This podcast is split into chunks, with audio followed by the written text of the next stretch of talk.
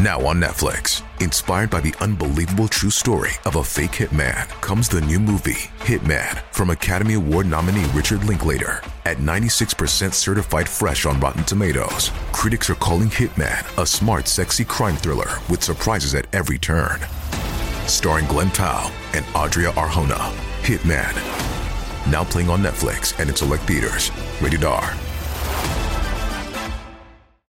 世界が暗転した。2017年のその日から、私の頭の中には、どうあがいても正解にたどり着けない一つの難題が、取り損ねた耳垢のようにべっとりとこびりつくようになった。一体どうしてこんなことになってしまったのか。可能な限り兄の記憶を思い出そうとする。私の中での兄はいつも信頼できる存在だった。私が失業して困っていた時も、女手一つで私たちを育て上げた母が困ってていた時も、兄はいつも助けてくれた。仕事で成功した兄は、金には困ってはいなかったが、無類のギャンブル好きだった。犯行動機はギャンブルで負け込んだ腹いせだろうと、そう指摘する者もいた。しかし兄の銀行口座には、まだ十分な金が残っていた。兄と過ごした日々のどこをどう探しても、彼がアメリカ史上最大の犠牲者を出した銃乱射事件の犯人だとはどうしても思えないのです。それは事件から6年が経過した現在も同じなのです。スティーブン・パドック。2017年10月1日、ネバダ州ラスベガスのホテルから400メートル離れた野外フェスの会場を狙撃し、アメリカ史上最悪の銃乱射事件を引き起こした男。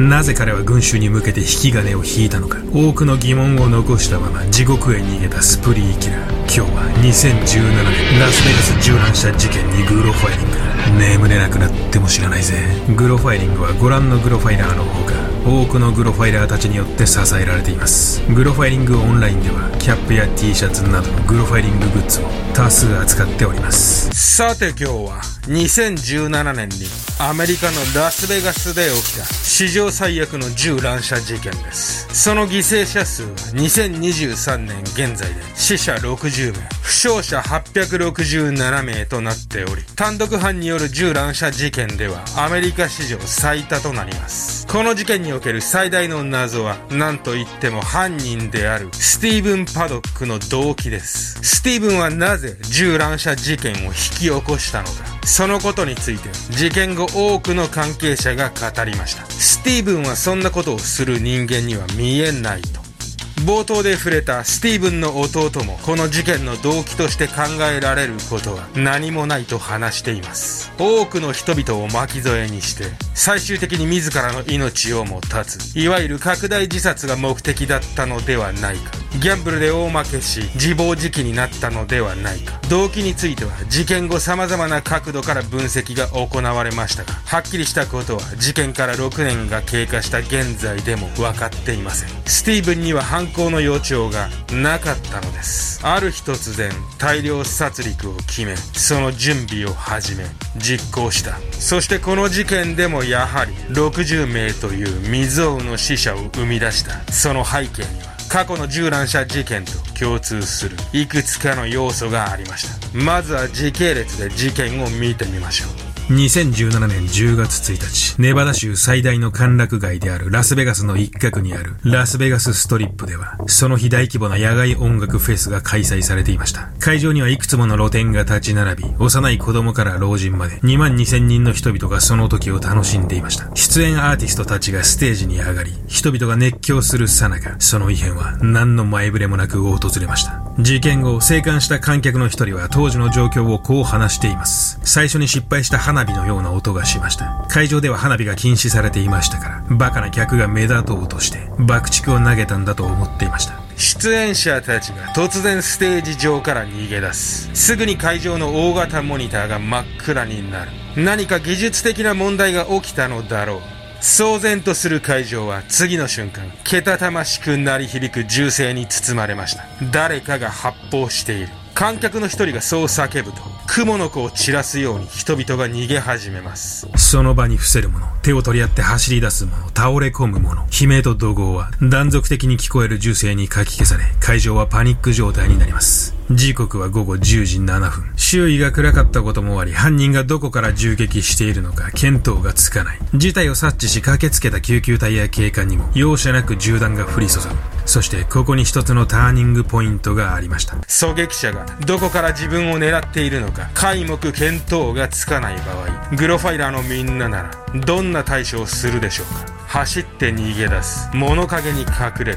呆然とその場に立ち尽くす。それともその場に伏せる。そう。この事件で犠牲になった多くの者たちが取った行動。それがその場に伏せるというものでした。銃声が聞こえたらその場に伏せろ。実際の有事の際の安全対策としてこの行為自体は非常に有効な手段とされています。しかし今回はそれがあだとなってしまった。多くの犠牲者たちはどこから自分たちが狙われているかわからない状況の中その場に伏せてしまったのです。いや正確には伏せ続けてしまったのです。現場から400メートル離れたホテルの32階に陣取りそこから悠々と狙撃を行っていたスティーブにとってその場に伏せたまま動かない者たちは実に狙いやすい格好の標的でした。この点につき1966年にテキサス大学の時計塔から学生たちを無差別に狙撃したチャールズ・ホイットマンも十分な高さのある時計塔からの犯行につきこう話しています。銃乱射にはこの上ないぐらい適している場所だと。また密集した2万2000人の群衆は狙撃の的としては非常に狙いやすくそのことはスティーブンが使用していた改造銃の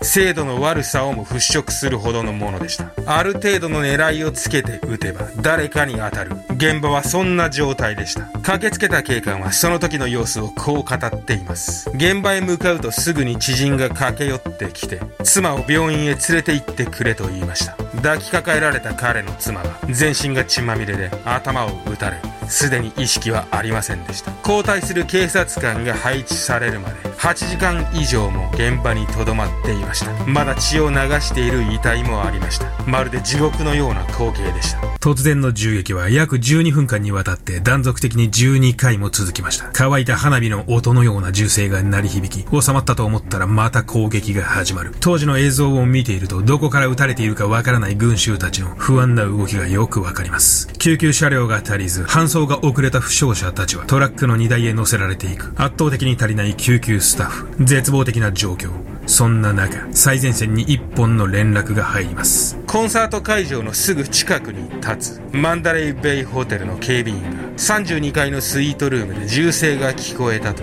通報をしたのです。突入準備を整えた武装警官が部屋のドアを爆破して部屋に踏み込みます。そこには銃を口にくわえ動かなくなったスティーブンが横たわっていました。スティーブンは自ら命を絶っていたのです。この時点ですでに最初の銃撃から約1時間が経過していました。スティーブンの宿泊していた部屋には大量の銃弾丸薬莢が転がり照準器の付けられていたライフルは三脚にセットされたままでした。散乱していた銃は合計で18丁。うち11丁が違法に改造されており現場にはバンプファイアストックにより連射性能を高めたフルオート仕様での射撃が可能な銃もありました。バンプファイアストック。この事件を発端として翌年規制が強化されたこのバンプファイヤーストックという装置こそ今回の事件で膨大な犠牲者を出した直接の原因となるものでした。事件が起きたネバダ州では一般的に販売が許可されている銃は半自動いわゆるセミオートの銃でありそこには連射性能つまりフルオート機能はありません。トリガーを引くたびに弾丸が発射されるセミオート。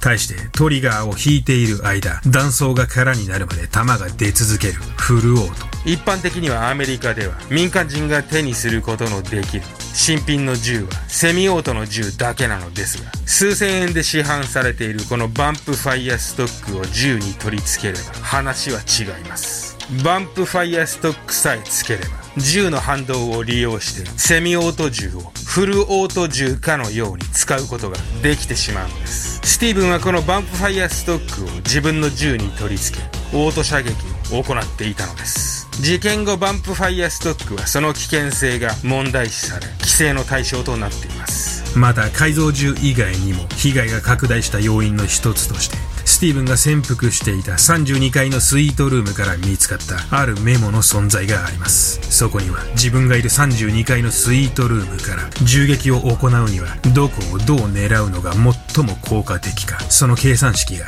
弾丸の軌道を予測する弾道学を用いて書かれていたのです。スティーブンはより効果的により多くの人間を標的とできるように実に執念深く準備をしていたのです。そしてその周到に用意された計画はスティーブンがホテルにチェックインした日が事件の6日も前だということからも伺い知ることができます。スティーブンは犯行前1週間もかけて32階のスイートルームまで異常な量の荷物を運び込んでいます。滞在中に何度も何度もホテルと自宅のあるメスキートを往復し合計21個のスーツケースを自室に運んでいたスティーブン。往復で260キロもあるラスベガスとメスキートのピストン運動をスティーブンはひたすらに繰り返していたのです。一体彼は何を考えながら自宅とホテルの往復作業を行っていたのでしょうか？事件後スティーブンの自宅へ踏み込んだ警察によって彼の自宅からは大量の銃器弾薬爆発物が発見されています。おそらくスティーブンはホテルに滞在する全ての時間を使って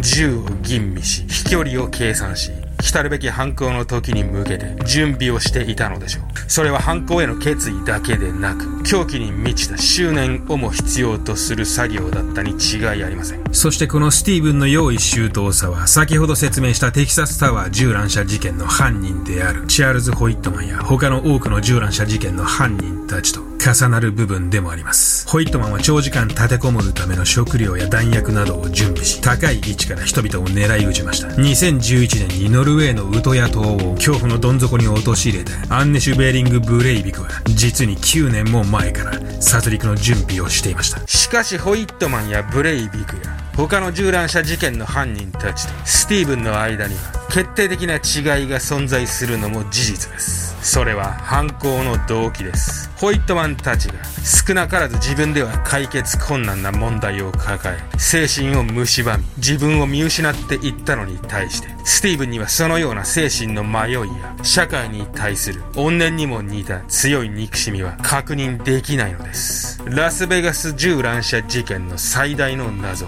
それは犯行の動機がわからないこと。ティーブンの兄弟、恋人、隣人に至るまで、関係者たちは彼のことを幾同音にこう証言しています。事件を起こすような人間には見えなかった。どうしてそんなことをしたのか全くわからない。スティーブンの動機については、後にそれをうつ病や、その治療薬に求める見解や、カジノで大きく負けたせいだと考える見解もありますが、どれも決定的なものとは言えず、事件から6年が経った今でもその動機は不明となっています。そして今から解説する、スティーブンの過去にも、彼がこの事件を引き起こす動機と考えられるものは見えてこないのです。スティーブン・パドックの過去を見てみましょう。1953年、スティーブン・パドックは事件の舞台となったラスベガスから2000キロ近く離れたアイオワ州に生まれました。彼の父であるベンジャミン・パドックは若い頃から常習的な犯罪者で、スティーブンが7歳の頃に収監され、その後服役中に脱走をし、その時には FBI の最重要手配者にもなっています。そしてこの父の属性だけが、スティーブンの人生から読み取れる唯一の負の経歴なのです。父亡き後、母子家庭特有の貧しさを味わったスティーブンでしたが、それでも彼は腐ることなく大学へ進学し、会計士として働く傍ら、不動産取引などで財を築きます。私生活では2度の離婚を経験し、